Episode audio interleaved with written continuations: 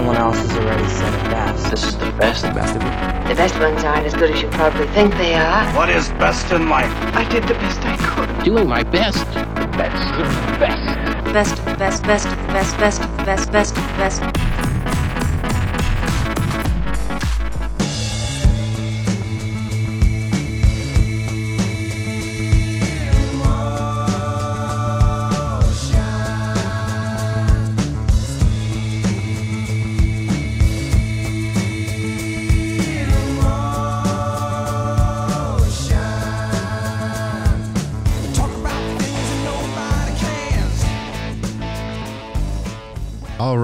Right, all right, all right. Welcome to the best of the best podcast with myself, Connor Keys, alongside me as always, Mr. Ronan Mullen. That's where you're the comedian. Ah, you see, Jesus, that's where the money comes from. That's where the money is. yeah, so welcome along. We were here with uh, the one and only Dazed and Confused, uh, 1993 uh, cult classic. We should uh, uh, probably officially call it All right, big time. the sort of sort of the biggest, if not the, the second picture, but the biggest picture of Richard Linklater's career at that stage, Absolutely.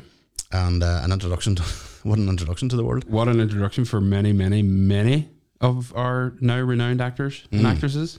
Yeah, well, we'll get to the cast because I mean, we'll be here all day talking about the, the, the amount of, uh, as you say, stars that came out of it. But Linklater, uh, I mean, Yeah. it's kind of Dazed Confused. Is, it's released in 1983, but set in 1976. Yes. Yes. Uh, it is a sort of com- I don't want to say coming of age uh, sort of thing, but it's a high school based. Um, uh, I was gonna. I, I, do you know that's the thing? I can never put a genre on it. I was gonna say a comedy, but it's sort of You're pretty bang on because Linklater himself said in an interview if you jumped in at any point in this film, you wouldn't have to reference anything that happened after or before. You don't need Yeah. to know what's going on because there's no real story. It's just sort of you feel like you're just following people around. Yeah, there's not a there's not one continuous arc No. throughout the whole thing. It's There, just, there isn't a character that's that's the centerpiece of the Yeah. film. Nobody is. It's just it's just following kids around on this day when high school ends and juniors are becoming seniors and seniors are thinking about the future and yeah. So we had, well we had Sweet Emotion there uh, by Aerosmith as our introduction coming in, um, which obviously came. Uh, was it written for the film or just adapted by the film? Was no, it? no, no, no. It was written. The, all these songs were written on. Ninety three? I'm thinking Aye. seventy You six. can man. See again because you can't. It's hard to fucking pinpoint. This- film could have been released last year. Could have been released in the It's eighties or the so- yeah, seventies. yeah, absolutely. Um, the fact that it came out and looks like it looks is amazing. But like you said, the, the, the cast sort of dictates that too. But the Aerosmith song, apparently they spent like near a third or something of the budget on rights for the songs. Jesus, right. Because Linklater himself wanted these specific songs. None of them are songs from after 76. Right, so they're yeah. all, this is all the stuff the kids would have been listening to that year That or year, build okay, up to that. Yeah. Also, when he was sort of feeling out the cast and trying to figure out what their personalities are, because these are all young kids, their first roles in films and stuff, Mm-hmm. he gave them all individual mixtapes. Yeah, he made like com- compilations from them. So them, they all yeah. knew what their character would be listening to. So they sort of started building. So And that would have been interesting if you would have heard what's like the likes of Slater's. Yeah, exactly. Would have been. it's just a reggae tip. Uh, but I mean, yeah, I mean that's just, well, we know now. Obviously, in hindsight, uh, when we look at Linklater's career since then, um, music was obviously uh, a Mm-hmm. Oh, very absolutely. important part of his uh, of everything he's done since. Uh, but Dazed and Confused. So let's go through the list. I mean, I, I'm going to forget some out. Obviously, the standout one that's just the, the global superstar. Mm-hmm. Maybe the two might compete, but so you Matthew McConaughey, Yeah. And Ben Affleck, Yeah. Parker Posey, Poser, Ye- Posey. Posey. Fuck, I always do it. Um, uh, Joey Lauren Adams, Jason London Yeah. from Mallrats. He was a star in that too. Wait a minute. Oh, have we got a? Jason London. Mm-hmm. Jason London, who plays Randall Pink Floyd in this film. Uh huh. You also remember him from Mallrats, don't you, Connor? I do. That's his twin brother, Jeremy London. Get out of it. You should see his face, kids. I swear to God, I thought the fucking same. I genuinely was going. I- watched- No, but he was in Mallrats, and you're like, no. And then I w- I was going through the Wikipedias and hope that there's something salacious what they've done now. None of them had anything too bad. There's a few, and we'll talk about them. But uh, Jason London, I was. com- I went through the Wikipedia. I was going, why is it not got Mallrats in there? And then I went down and went into Mallrats, and it was like Jeremy London. I was like, oh, I must have called them. It's his what? Holy- brother? There we go. Every Jeremy fucking London. day. Well, I was, I, was, I was I was watching convinced it, I've yeah. seen Jason London in the credits. Am I right? No, I did not. Uh, well, there you are. So uh, that's, that's a fucking bombshell. That one. Kicking so we'll just finish it up with that. Then thank you very much for listening. Go and tune in. uh, so yeah, so else we got we've got um, Well, we've got Marisa Ribisi, yes, uh, who plays Cynthia. She's Giovanni Ribisi, the actor's twin sister, right. and Beck's ex-wife, Oh, right. Okay. Scientologist. Uh huh. You know rightly. They're in that. Uh, Adam Goldberg as well. Adam Um, Goldberg, who's famous for playing Chandler's roommate, Yeah, Eddie. and and the fucking guy was in you know Saving Private Ryan, like, and we only remember him as being Eddie. As mad Eddie. And I don't even watch Friends, and I know he's Eddie in Friends. That's how. But I remembered him from this, going, "Oh, matey, he's in it," and he Yeah. plays that lunatic in Friends. That's, yeah, and then you have a, a, a- which is again another Linklater sort of sort of specialty. You have a lot of unknowns in as well. Yeah. they were all unknown. Sorry, I should say They the were all- well, but not I mean, I- absolute complete introduction sort of the level of this is the first time ever been on screen. Absolutely. So you're talking the likes of Rory Cochrane, who plays Slater, we Mm-hmm. talked about, who's went on to be a fantastic actor, and everything I've ever seen him and I remember him. But, but there's also young Milla Jovovich. Oh, that's right. But this was her sort of that she was technically supposed to be a star in this. Oh, right. Okay. Um, she was a successful teenage model. Well, Mm-hmm. We're doing that in quotation marks because it's still strange having a teenage model. Mm-hmm. But this was meant to be her foray into, and she was wrote into this film as having a lot more. Okay. We'll talk about that later as well. But young Wiley Wiggins, Wiley, Wiley Wiggins, Mitch, uh-huh. who can't act, Mitch the pitch, who can't throw a ball either. who cannot throw a fucking ball either. Uh, that has been talked about. I recently listened to a podcast um, where they talk exclusively about how bad Wiley Wiggins is at trying to throw a baseball. Mm-hmm. They were going, it's literally like the person has never thrown anything in his life. yeah, let alone a ball. So they had to edit that scene so fucking tightly that it looked. But even with that, we can still see how bad Yeah, everything's even going. The, the stance and everything was going. Yeah, uh, it, it tells a good uh, story in the documentary where he's talking about like there was a little league team stand watching like as extras, and they were just giving him nothing but grief because he was so fucking useless. And like he was only what, what age was he? T- 12, It's, uh, 13? 13, 14, I think. Uh, so yeah, the poor guy. And then they interviewed him as an adult. and It doesn't look like he's recovered from it. He's still very nervous. No. The poor critter. No, I'd say that would be one that you can't. Well, I think he's got quite a bit of a ripping for you know that and his acting skills Yeah. in the in the in the past. But So a lot of this was based around, you know, well, obviously Dazed and Confused. Uh, we we know uh, the phrase because it's a, a Led Zeppelin song. and a John Holmes song. And it- oh, I didn't know that, John Holmes. Well, that's where they got it from. Oh, right, okay. But uh, bizarrely, as we've talked about in our Led Zeppelin four podcast, there's a lot of uh, incidences where Led Zeppelin like to sue people but don't like to get sued. yeah, is this one of them? Didn't And this guy, John Holmes, has wrote and said, "No, no, I, I performed that song, and Jimmy Page adapted Dazed and Confused from my version of Dazed and Oh, Confused." right, okay. Uh, but they are, they are similar in a bit, but that one's close to Page's version. But Hmm. bizarrely, even as recently as the O2 concerts they did, the Uh-huh. celebration day, it's still not credited to your man John Holmes at all. Right. I think it's like adapt, adapted from a song by John. Oh, credit right. Jim, Jimmy Page. they don't like giving a penny don't away. like giving anything away. Uh, so Which yeah, again, we'll talk about the story in Yeah, this. well, I mean, there is a story that- to that, They there? wanted rock and roll, the song "Rock and Roll" from Led Zeppelin four in this, and Led Zeppelin said, "Yeah, it's fine," and then Robert Plant said, "Nah," and that was it. Shut completely down. But the question that me and Connor must ask is, why didn't ask for T's and reviews? Like, what the fuck is the? could you imagine their face? I know. Like, we didn't even ask for the one. like, why? Uh, so yeah, Ben Affleck, um, uh, sort of, he's the he's the the typical bully or the prick of, of the show. Mm.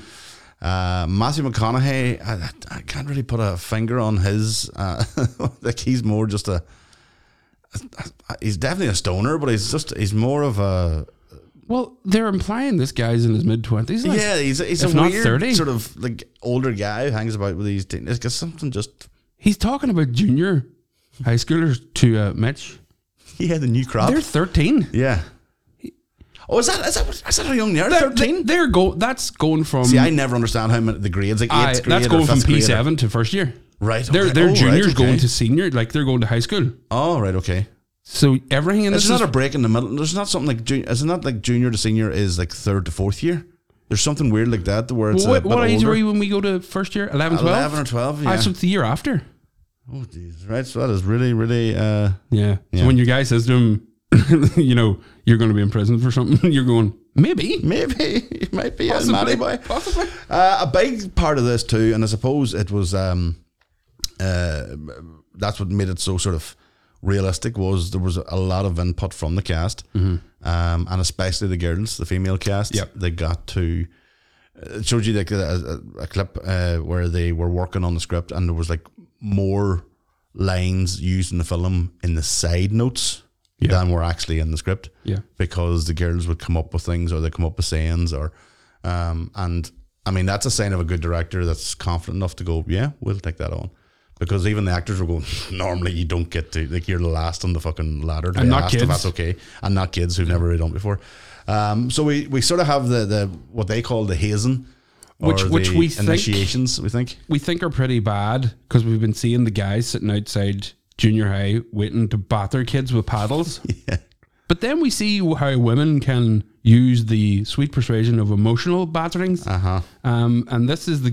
So the guys are basically just hitting the guys, like, yeah. But the girls, Just, like spanking them with a cricket bat. The girls are just berating the young girls. it's emotional and mental abuse yeah All right, you little freshman bitches! Eric! That was pathetic! Let's try it again! That means get up, you lazy little bitches! Get up! Get up! You heard her! Eric! That was horrible, you little slut girls, you little freshman slut! Get up! Get up! Up! Up! Up! Eric! Jesus. See, what's fascinating is the way not only the school, but the entire community seems to be supporting this. You know, or at least turn their heads. I mean, they apparently have permission to use the parking lot. Right. No parents seem to mind. You know, So they're selling concessions. You know, I, mean, I know. So that's uh, we just heard Parker Posey roaring her head off, and she's great in this film. And I don't care what anybody says. I like Parker Posey in everything. She's Yeah, amazing in I the think- Christopher Guest films. She's bang on comic timing. Yeah. but that was Adam Goldberg talking at the end, and the guy with him is that's Anthony Rapp is it Anthony Rapp. yes Do you know who Anthony Rapp is? yes He's one of the main guys going at Kevin Spacey Mm-hmm. for being touched as he was fucking 14. Mm-hmm. Wowzers. yeah yeah yeah yeah So this guy's like 18 in this. Mm. So he's Like the poor fucker been put through a bit of hell already. But he's went on to be like this he's- really highly he's- regarded yeah, Broadway actor. and, and I've seen him in a few other uh, like a character actor in a few movies as well, Yeah. like in comedies and stuff. But yeah, poor guy was involved in all that. So uh, imagine what was on his head uh, back in them days uh, at that stage. Yeah. you're still trying to work and you're still trying to deal with all that. Fucking but it gets you sort of in the mind frame as well that these are all kids in this film. Like Yeah. it's it's all children and they're and you don't feel it once. No, and McConaughey's feeling like he's a fucking he's Yeah. spacey around him. Well, he's, he's hanging around like sort of give an impression of the time. Seventy six, you're talking that's the summer of Son of Sam. yes, okay, yeah, So this is also the year of the last waltz. This is the year of films like All the President's Men, Rocky, Network. This is Gerald Ford leaving and Jimmy Carter entering the oh, White Oh, okay, House. right, yeah. Apple and Microsoft were formed this year, but you don't feel that in this film at all. They don't talk about the Cold War. They don't talk about the Cold War's going on during this. Yeah. All There's you, no feel, mention- yeah. all you feel is the music. Them all going out for the. Ba- it's just a bit of crack in a that's, day, I think that's what was unique about it at the time, and it's probably why people didn't get it initially, maybe. is that it was just real. Mm-hmm. It didn't have the pizzazz and the whole, you know, exaggeration and the embellishment that most movies would have. Yep. It just said it as it is, and it's just people hanging out. And The music being played is the music's in the car. It's in the Yeah. pool hall. It's at the party, and then And- people wearing the t-shirts of the bands they like and stuff, and that's all the vibe you get. that's it. They're just drinking, smoking weed. This is a quote from Quentin Tarantino. Says this film is one of the top ten films ever made. Right, okay. Well, there you are. And when Richard Linklater was given uh, the Star of Texas Award for this film, Tarantino inducted him. So he Right. introduced Linklater, and then Linklater came up and he said this. He had a, an intent to create an inverse John Hughes film. So, meaning that, what he said was, the drama is so low key and dazed and confused. I don't remember teenage years being that dramatic. I remember just trying to go out with, go with the flow, socialize, fit in, and be cool. The stakes were really low. We just had to get Aerosmith tickets or not. That's it. That's a really big thing to us. It was really rare when the star-crossed lovers from opposite sides of the tracks and the girl gets pregnant and there's a car crash and somebody dies. That stuff didn't happen. But riding around the car and trying to look for something to do with music cranked up and drinking beer, that happened a lot. Yeah. so he's he's just nailing down what Yeah, he what did that summer yeah, and yeah. what he was doing when he was moving from high school or whatever. But also, people have said there's only like three black actors in this film, and there's only one teenage uh, African American. He said he only had one black friend, Yeah, yeah. so he's only writing what he knows. Yeah, yeah, and and I mean it's uh, it's, uh, but he he nailed the seventies vibe so yeah. well. The, Oh, the yeah. the clothes, the cars, uh, obviously the music, but and then that sort of almost hippie vibe Mm-hmm. to the whole sort of thing because that inverse thing of John Hughes. I mean, we had obviously the Breakfast Club and all that sort of stuff.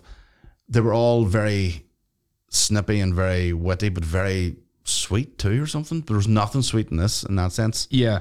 There was no sort the of guy like- got the girl. Yeah. everything was all right in the end. yeah. There was no hugs, no learning sort of attitude Yeah. like the the Seinfeld rule. Um, but McConaughey, I mean, McConaughey plays Wooderson, the, the the older guy who hangs around uh, with the younger ones, and I mean, He really is. He doesn't look it, but it, he sort of does look it. Actually, when you when you sort of read back, I I know the story behind. Do you know the story about him getting hired for it, no, or he was just in a bar? all right, And somebody pointed out the casting director over there is casting for a high school film in Austin, Texas. And he was like, uh-huh. Well, I'm a film student and I want to break into acting and I've been in a commercial. So he just walked up to the casting director. Casting director was the guy who cast Sean Penn for fucking Fast Times at Ridgemont High. right, okay, So he just walked up to him, started talking to him about beer and golf and something else. And the boy was like, This guy's great. You got to try him out. And he got the part. but the part was small. McConaughey Wooderson's part was nothing. right, okay. Yeah, initially I think it was like just a, a, a sort of byproduct, but It because he was so because he was so good, he turned up. And when they got him into the costume, Linklater said, "We got to film you. We got to take take film of you and see how you look. Yeah. You know, going around the set and interacting." So they put him in the car and they did that scene where he goes to the drive-through and chats to Cynthia. uh huh. And that scene is in the film because Right. of the just the ad lib moment they did, and that's a classic scene. yeah. But it is it is later in the film than the scene we're about to play. But more importantly, the reason he, they were able to put more of Matthew McConaughey in the film is because the character, the boyfriend of Milla Jovovich, the guy who plays Sean Andrews is the, the actor. Mm-hmm. He married her two months after this film. She was sixteen.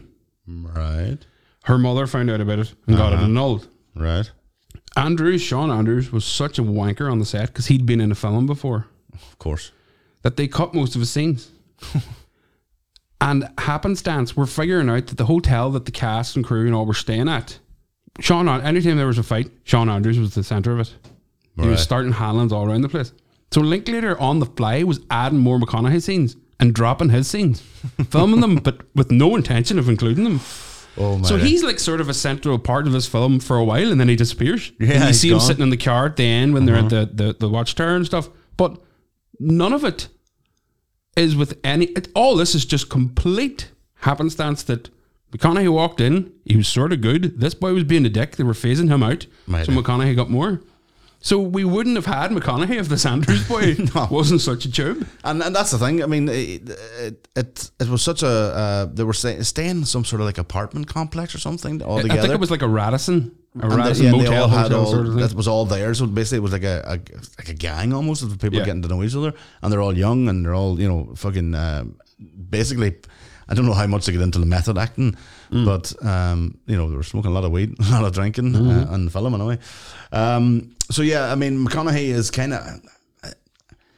Does he technically deal? Is he a dealer? You never actually see. It's always a hint that he might be, but you never actually know. Um, Mm. Well, he says he works for the city, but that could mean anything.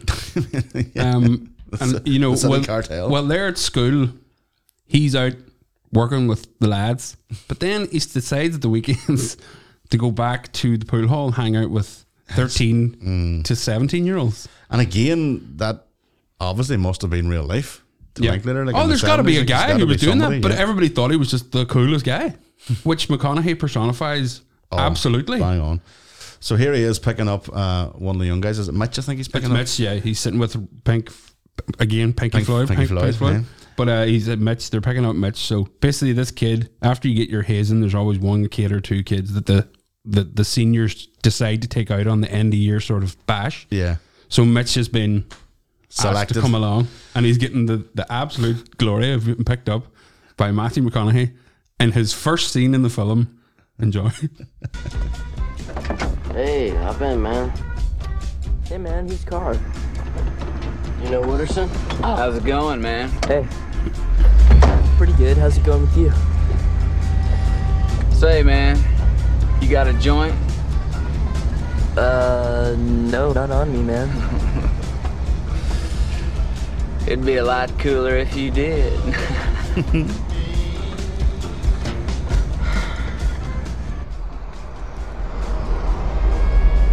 all right, all right, all right. he isn't even saying that to anyone really. He's just pulling into the parking lot. He's just saying it because everything's great now, and he's clearly white as a sheet. Like, he's clearly in a good place. And uh, we have the we, we sort of have a bit of backstory to that even. Well, he told it. I've I've seen him tell it a few times on talk shows and stuff, but I never looked up the audio. He said he had a live concert of the Doors, uh, a tape or whatever it was back in the day, and he just to listen to it all the time. And there's a bit in between songs where the band are like tuning up or whatever, and Jim Morrison just decides to do this.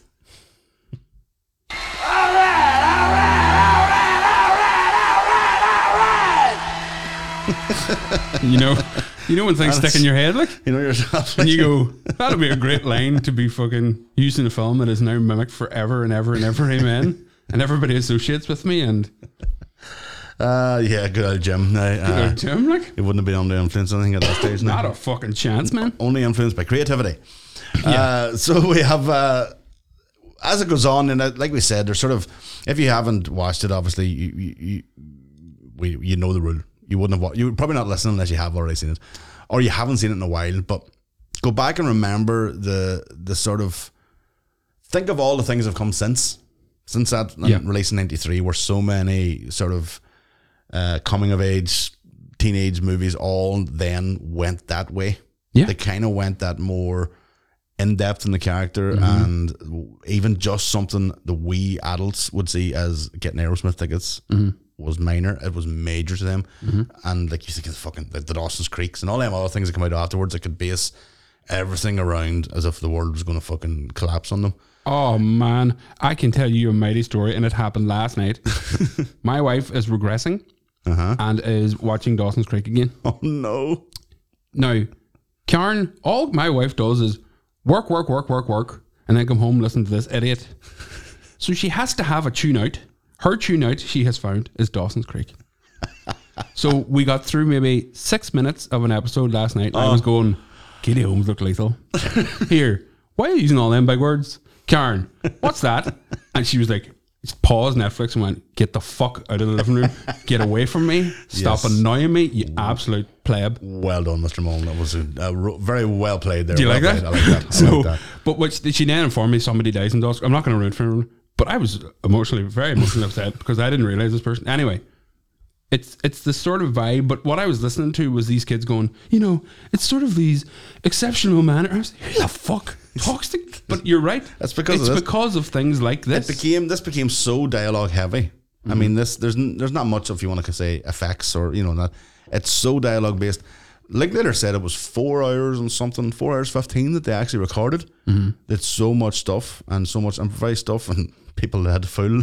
yeah, um, but I mean, so there's so much there that that just it, it showed younger people in a different light. Yeah. The Breakfast Club, as I say, the John Hughes stuff, it was all sort of very lovey dovey and all the rest. But this was 13 and 14 year olds dealing with adult issues, and that hadn't been done before. no, Um, and that uh, you nearly almost, I hate to use the word, but you nearly almost have a grunge feel of Linklater's, like th- th- of this movie, even though it's 76. But you know what I mean? It's I- that. no, I hear you, and I have said in the past, if that had a more modern soundtrack, as in 92, 93 soundtrack, Yeah. it would have been, you know, the Oh, Sonic well- Youths and stuff like that, which he subsequently did in the movie Suburbia.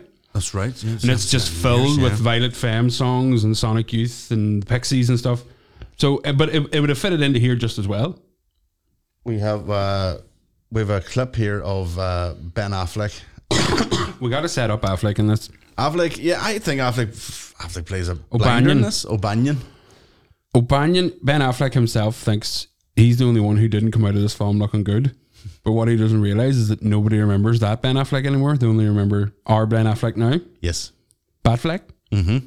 and he's very he's very uh, nostalgic about this film. He knows it was his big break, just like everybody else. It was their big break, but there is um, there's a part of time where I think he disassociated himself from it, but then started to see how popular it became and how much it resonated with people. He tells a story where somebody walks up to him when he's walking down the street and says, "Here's a flyer for a preview of a film."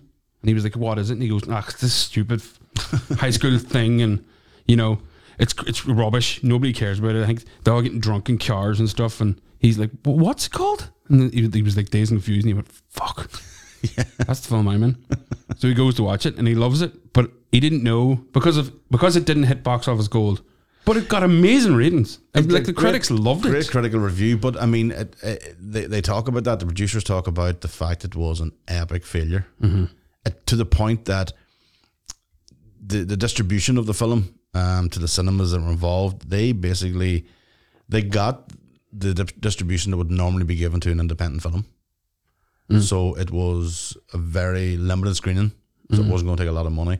I think there was a thing in in, in the documentary where Linklater had talked about he sent a letter to all the cast to say, "Don't let this dishearten you and don't take it as a hit because you know um, we think it's more than what it is, but they've put it down as an independent sort of Yeah. screening." And then they, as I said in the documentary, God love VHS and fucking DVD because then it. Um, Mm-hmm. Well, it got its own Criterion release, the Yeah. Criterion Blue, and I think it's one of the biggest sound Criterions It's- because it's got such a like and we sometimes use the phrase cult following or cult. This is cult like called like yeah it's yeah, it's- there's people they have like the Alamo Drafthouse had the 20th anniversary screening and in Austin, and it was outdoors, and they went they did it at the Water Tower yes that's right with yeah. a big massive outside screen, and most of the cast showed up. Now there was a virtual uh, reading of the script by the actors for charity in November last year in 2020 oh okay right and Affleck couldn't show up. And everybody thought it was because Affleck just didn't want to do it, but he did. He just he was committed to something else and he couldn't Uh-huh. Do it. So McConaughey's in it. So like, like Ah, all brilliant, all the other major players are in it, but there's other actors who play the other actors that couldn't show up. okay So Ashton Kutcher comes up to All do right. Affleck's. oh And Kutcher, like before it all starts, has nearly the whole cast crying because he's sitting telling them how much this film means to a generation before them. right yeah. But the amount of people that viewed the virtual reading of the script, like this thing hops, it skips generations. Like, yeah it seems to like it's, it makes a recurring sort of Like- appearance every so often. like Ashton Kutcher would be r- roughly our age, yeah. But I know of kids ten years younger than us that are big, big fans. So it's just it keeps jumping. and it and it has that sort of um, mixture of people too because it's got the stoners stoners love it it sort of became a, a hit for that it's got the drinkers drinkers love Mm-hmm. it because they go and hang about and then you've got the music lovers and then you've got the actual Linklater lovers and you, there's so many uh, avenues of people that and you get the whole retro thing, people into the fashion and the vibe of the, and, and how the cars and the trucks and the pickups looked and you know all that feel as well. yeah and like very, very detailed in that actually is, it is really yeah. detailed. Like Linklater must be fucking photogrammic memory sort of guy, like from yeah well you see in later years like I mean the, the man's detailed like He is very um, the boy or adulthood is it or boyhood is it sorry? Mm-hmm. Boyhood. boyhood sorry uh, I mean 12 years 12 years. and then he did the Before trilogy, Before Uh-huh, Sunset, that's Sunrise, and yeah. M- Midnight. And do you knew the, the lady who plays the high school teacher in this? mm-hmm The one who tells them, don't be getting them, don't let the man sort of get in Oh, your yeah, head over yeah. the summer and all. She's the co screenwriter of Before Sunrise. oh is that right She got an Oscar nomination Oh, with him good. for the screenplay. There you are. But yeah, anyway, what back you're saying, what you're Affleck saying, and Affleck O'Banion. Is So he's the guy Affleck is not who you think he's going to be in this film. And to be honest with you, when we saw this film for the first time, Uh-huh. me and you were going, "That's the star. No. That's the guy who's going to be huge. Yeah. He's going to be Jennifer Lopez, and, and there's going to be but he's going to be Batman. No fucking chance. And not saying he's bad in this film, but he gives off such an energy in this film. You're like, he's a always think- moron. I like, always think of Jay and Silent Bob. he's in that movie with fucking Mark from Mark.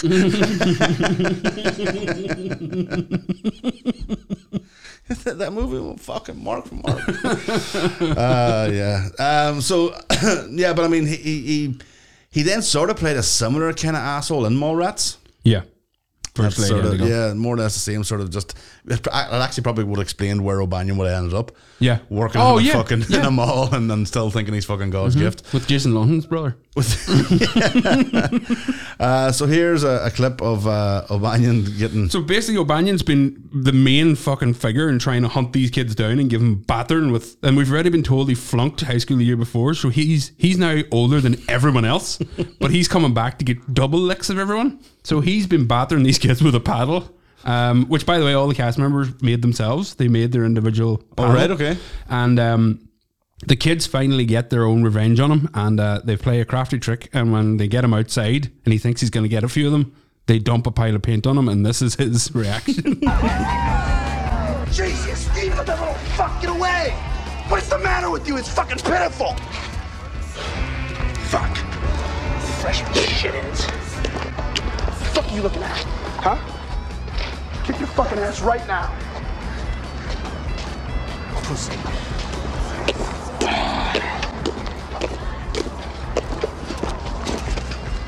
What are you smiling at?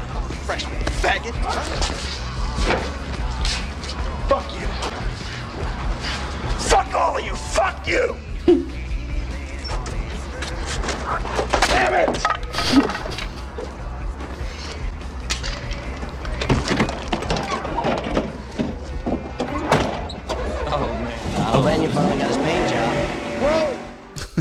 So uh, uh, there's also a deleted I'm dripping scene. fucking I'm dripping, but that's the last we see of Ben Affleck. But there's a deleted scene where he shows up in the forest at the end of the moon tower, Right. and they're uh, at the water tower, and they're uh, he just talks about how he changed his shirt and all, and then he like pushes the guy away from getting beer from the beer keg, and he, he pours a beer, and then they're like, you can hear the boys in the background going, "Cut." That's Going. Why did you bother bringing that fucking scene? Absolutely pointless to have him back. Not even worth the setup. Uh, yeah, so I mean, the other characters we mentioned then, so you have Slater. Yeah, Slater Rory is, uh, Cochrane. Is, uh, Have you ever seen Scanner Darkly? Richard Linklater's. It's a brilliant film. I love it. It's a brilliant, brilliant amazing, film, yeah, yeah. and it's um, it's the one done with all the animation when they paint in the cells. But he's amazing in it as well. He's brilliant. Uh, the whole that whole that whole movie was absolutely. I I actually must get that again. Oh, it's I, I bet you it looks amazing in 4K. Has there been a restoration of it? I must look there that. might be. Um, but yeah, so Slater, I mean, it's, he, he became like a sort of uh, a- as iconic as Cheech and Chong at, a- at a point. Like, I mean, he just It got it was it was drew me in to watch it again when I was younger, Mm-hmm. and then everything else drew me in after. But Slater, Slater, the scene we were referencing earlier, where Matthew McConaughey's in the car and he's talking to uh, the, the the Marissa Ribisi, and he's sort of just being cool about come to the moon tower. We're all going to get drunk. We've got a keg and all. When it finishes and he's just staring at her, like Slater leans over and goes, "Hey, I know you, man." we went to geography together. and you're like, you know that was improvised. Like, oh, I absolutely. it's just such a great line. um, so yeah, this is this is a, a the Slater monologue, as it's famously known as. This is now all the way through this film. You see Slater first thing in the morning, and he's white as a sheet. Like, and I'm what I mean is he smoked a lot of marijuana, and he continues through the entire film to be smoking marijuana, the whole film, and he never looks any worse or better. No, He's always the same level of stoned, Mm-hmm. which I appreciate from people who u- use marijuana. You're never, you know your limit. Yep. You know how much you can take. I, I I I wouldn't have much experience in that, but yeah, I would. I'm, I, I didn't mean you as in you. no, but I I'm meant them. and, and yeah, Because uh, them. So the when he's but this scene, Hmm. I think he's taken one too many, and he's he's just having a wee moment. he might have had an edible, maybe. You guys know what that song's about? It's about aliens. We're the aliens, man. We're the savages. We're the savages. Wait, man, that song's about that. Yeah, man, that song's about that. about man. about aliens. Yeah, man, you didn't know that? This country is founded. It was founded by people who were into aliens, man. George Washington, man, he was in a cult. And the cult was into aliens, man. You didn't know that? No. Oh, man, they were way into that type of stuff, man. George Tote Weed. man. Absolutely, George Tote Weed. Are you kidding me, man? He grew fields of that stuff, Yeah. man. That's what I'm talking about. Fields. He grew that shit up in Mount Vernon, man. Mount Vernon, man, he grew it all over the country, man. He had people growing it all over the country, you know? The whole country back then was getting hot. Let me tell you, man, cause cause cause he knew. He was on to something, man. He knew that it would be a good cash crop for the southern states, man. So he grew fields of it, man. But you know what? Behind every good man, there's a woman. And that woman was Martha Washington, man. And every day George would come home, she'd have a big fat bowl waiting for him, man, when he come in the door, man. She was a hip, a hip, hip lady, man. And she she was real cool too. She'd harvest the crops, man. That's what I'm talking about. She'd put in the in the um bushels and stuff and sell it, you know, because they had to, you know, make ends meet and stuff. I mean, they. it- What, did you ever look at a dollar bill, man? There's some spooky stuff going on on a dollar bill, man. I mean, and it's green too. Slater is Q. I just I just wanted to hear what his theory about the dollar bill was from. I would have just listened to that conversation for the whole hour and forty five because when you get to this point, you're like you just realize that when when it wasn't showing Slater, like it would show Slater pulling up in the car when they're at the pool hall scenes, and I'd love to hear the conversations that were going on leading up to that. But there's a great clip where he pulls up and Ben Affleck's just leaving in a car. Ben Affleck goes, "Hey Slater, man, give me some drugs," and Slater goes, "Ask your mom, man." It's fucking- I just love him. Like, Uh, uh, yeah, he, he- he's definitely one of the favourites in there. Uh, Mr. London, um, Pink as well, I think plays a, a, a vital role in it. Yeah. But yeah, Slater and McConaughey, um, uh, Wooderson, they stand out on that definitely. Uh, I I mean, really just I have to sh- I have to say his name because the guy that plays Don, Sasha Jenson, right? Yes. Don's the guy with the dungarees, Ah, yeah, the, yeah. the other Uh-huh. footballer.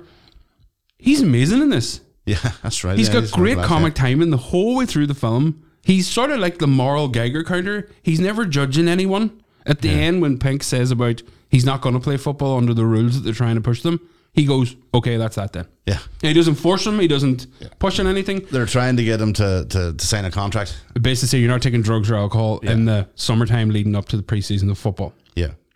which is basically them saying we're giving you these rules and regulations about your life outside of school, and he's saying I don't want to agree to that.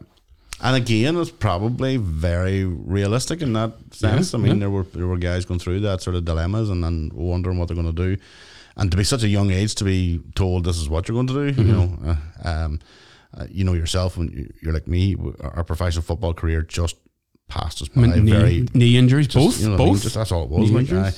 Um, but in America, especially, it's very, uh, especially when it comes to college and all that Mm-hmm. sort of stuff, it's very important. So, um, they they they captured all that, but then I mean, obviously, um, they they also captured the whole fucking partying that goes on around it too. So, and the Of sort course. of the the the, the fucking uh, they the- have a car boot filled with beer. yeah, the dilemma of should I go to football or should I get rode off? And there's a few boys in Tyrone have that problem as well. They do have that problem from uh, not just road off. Gaelic and soccer and rugby. it's the same issue. Oh, many many times.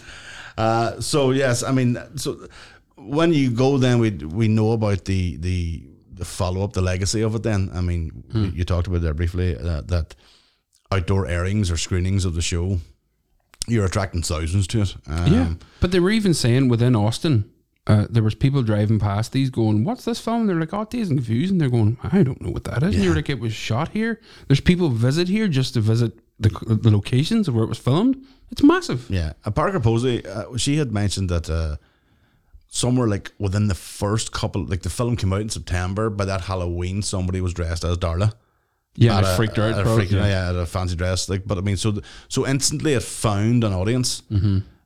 small as it may be. But then that audience grew then with the video and, and Mm-hmm. coming through um, to the point now, as you say, you've got the likes of Tarantino singing his praises. But I mean, every sort of uh, every film poll you would see in regards to comedy wise, um, it would be in there in the top fifty, Yeah, yeah.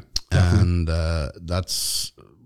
I mean, it's it's it's easy to see how McConaughey and Affleck Sean at this. Parker Posey, I mean, she she as you mentioned, the Christopher Guest stuff is fucking amazing. Like she's Amazing. class in that. Amazing. Um, but Joey Lauren Adams, I mean, apart from chasing Amy, and that she never really. no, anything after no, that? Not really. Um, and again, it's sort of surprising because she's good in everything I've seen her in. What was the Adam Sandler one she was in? Oh yeah, Big Daddy? right. Big Daddy. Yeah, She's in that. She's a But I mean, unique voice. uh, aye, yeah. she's sort of that unique. It could be annoying. it mightn't be. I don't know. Mm. Uh, but no, I, I agree with you there. there. There's a lot of them though that went on to do TV. Yeah, and some of them went on to be like a, a like community hero sort of thing. Like one girl's involved with like a war Yeah, project. the girl who or- plays Sabrina, the, Yes. the young, the, Yeah. the, the the girl version of Mitch in this film, who sort of has her tale told Yeah. while getting hazed by the girls, but then coming along for the party. Um, yeah, she just went. Hollywood's a bit scary. I don't want to do this anymore, and just went on her own path. just did her own thing and and uh, and did very well too. Uh-huh. Uh, so then, I mean, Linklater went on. Then, I mean, well, first of all, if we're going for the soundtrack, so we mentioned Aeros- Aerosmith obviously there, but Yeah, I mean, this choice of music for this was, I mean, superb. Um, but we, we even the, even there when we play those clips, you're always hearing music in the background. You're always hearing it sort of permeating throughout the whole, to nearly through every scene. So you got this is this is fuck me. You get Alice Cooper, you get ZZ Top, you get Ted Nugent, Lynyrd Skynyrd, Deep Purple, Kiss, Black Sabbath, Bob Dylan, Hurricane member, slap bang in the middle of the pool scene. Oh, right. The boys walking through. Is that the coolest scene? Ah, that's right. but ever, also there's like a they if they spent eight million in this film, and a third of it was on commission in the songs, then the music is basically as important to the film as the, The actors. the actors, the The script, director. the director. But did you see? I mean, when you when you list out those names, you could see why it cost. Oh o- yeah, they, over no, two and a they- half million, and they could have skipped. They could have jumped for songs Yeah. that weren't as popular, weren't as big, and weren't from as established artists, and got them for the time. But they weren't the songs that he was listening to. it. That, that, yeah, and it had to be reflective. It had to be those songs. So yeah, it's uh, you know they got sued by the guys who had the same surnames right? as a few characters in the film that went to school with Linklater. Oh no, I didn't know that. But the guys didn't look anything like the characters in the film, and he never actually mentioned that they were people that were from his past. He just used names that he remembered, oh, so it got thrown out of court. Right. Oh, okay. He, the word "man" is said two hundred and three times. Mitch touches his nose annoyingly as fuck forty-two times. Uh, Linklater wanted this film to just be three 30 minute listens to the ZZ Top album Fandango while th- three people were in a car and it was just the conversation that was going on with them while the album played in its entirety. And we'll talk about the actor what ifs in a minute. But do you know the actor what if that's actually in the film? No. Renee Zellweger. What? Renee Zellweger was auditioning to play Jodi, Mitch's sister. Uh huh. So was Ashley Judd. Right. They were turned down. Oh, okay. But Renee Zellweger, they were like, she's got a great look. Uh huh. So remember when um, Wooderson's standing outside the pool hall and he's doing his infamous "We get older and they Yeah, stay yeah. the same age." Yeah. The girl that walked past that that he references is these young high school girls. That's her. Oh well, there you go. But also- I watched that scene last night. Didn't know that. Also, I didn't know, but also Renee Zellweger when uh, Parker Posey's character's drinking the beer bong, Uh-huh. the, the flute, she's the one pouring it in, and she's standing in the back of the pickup. And when Ah. you see her, you go, "That's Renee Zellweger." Didn't even. But your mind goes, "That's Joey Lauren Adams," because they look so similar. They're very similar and similar sort of voice accent. When you say that, I So think, yeah. Renee Zellweger's in this film as well. So there's another fucking bow to the. And so to give us the what ifs then before we finish up, what what's So the what ifs? Uh, Vince Vaughn was turned down for Affleck's character, and Oh, could see that. Yeah. yeah, and for Not often we um, say that, but yeah, you could see that. Well, he was apparently he looked. He was then auditioning for another character, and they said he looked too much like Affleck, who had already then been cast for the character he originally auditioned for. All right. Okay. So they went, "No, you can't." But I can't see Vince Vaughn and Ben Affleck looking too fucking similar. nah. Claire Danes was turned down for Sabrina, the young. Right, okay. So that's how old she was. Now that one I don't understand because Claire Danes would be a better actress. I would feel Yeah, definitely. I would say so. because that young girl, it sort of give it a documentary vibe. Yeah, That she, like, I- like I she was just being filmed walking around. That's why I still believe Linklater purposely did that to make it feel like a. I, I, I feel that too. And like I- like I said, Ashley Judd was turned down for, uh, but Ashley Judd, two years later, was in Heat. That's right. Yes. So I think she made it all right. still all right. Like uh, in fairness.